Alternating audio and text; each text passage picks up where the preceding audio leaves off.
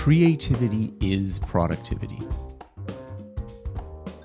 Scientists receive fewer citations as they get older.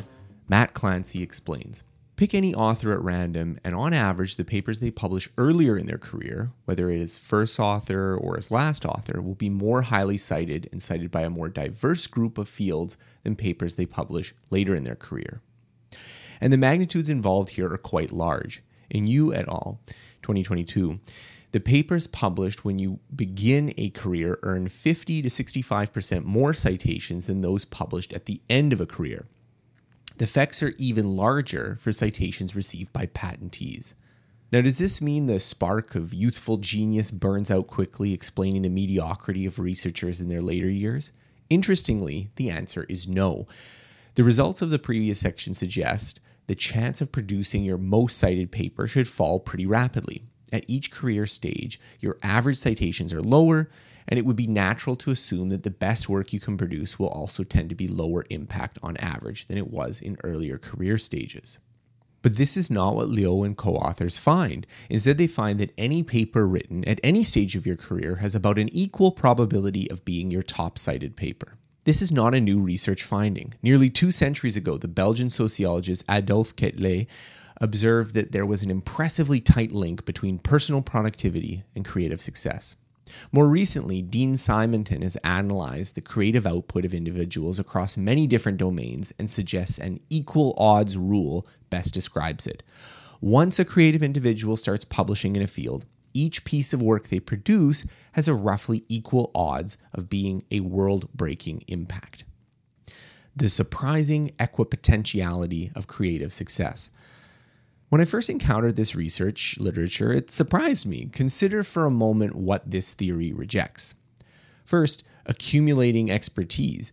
We might expect steadily improving skills through deliberate practice and a widening knowledge base would lead to increased creative success. Except this is not what we see outside of the initial preparatory training to enter a career. Second, youthful genius. Alternatively, we might expect creativity to decline as thinkers become burdened by old ways of doing things.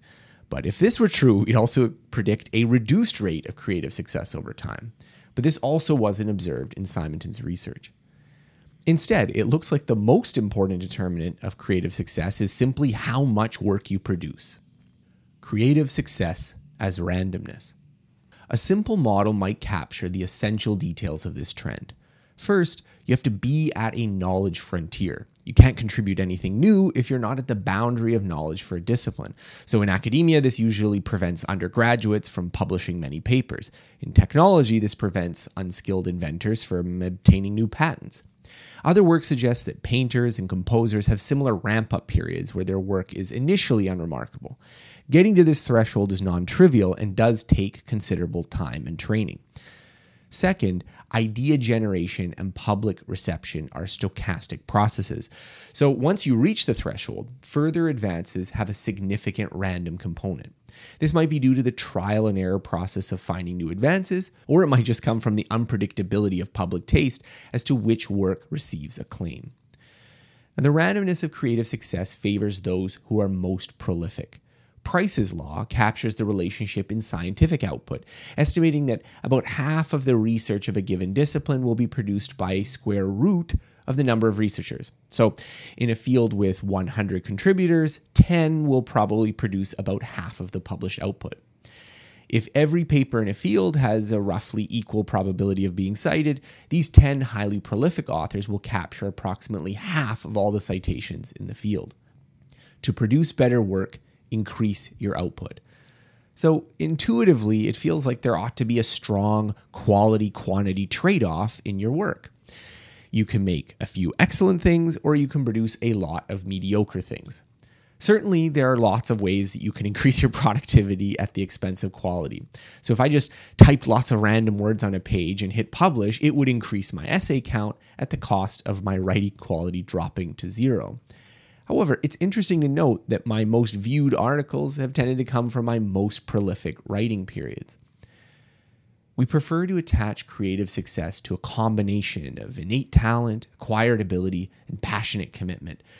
Placing such high weight on chance appears to cheapen the achievements of great artists inventors, and scientists.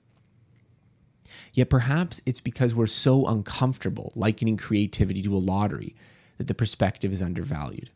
Over a surprisingly wide range of pursuits, creativity simply is productivity, and we will have more hits if we take more swings. Thanks for listening to this episode. More episodes like this can be found by searching for Scott Young Podcast on Apple Podcasts, Google Podcasts, Spotify, and on most other podcasting apps available on your smartphone. If you've enjoyed this episode, please consider rating my show as it helps other people find out about it. More of my work can be found on my website at scotthyoung.com.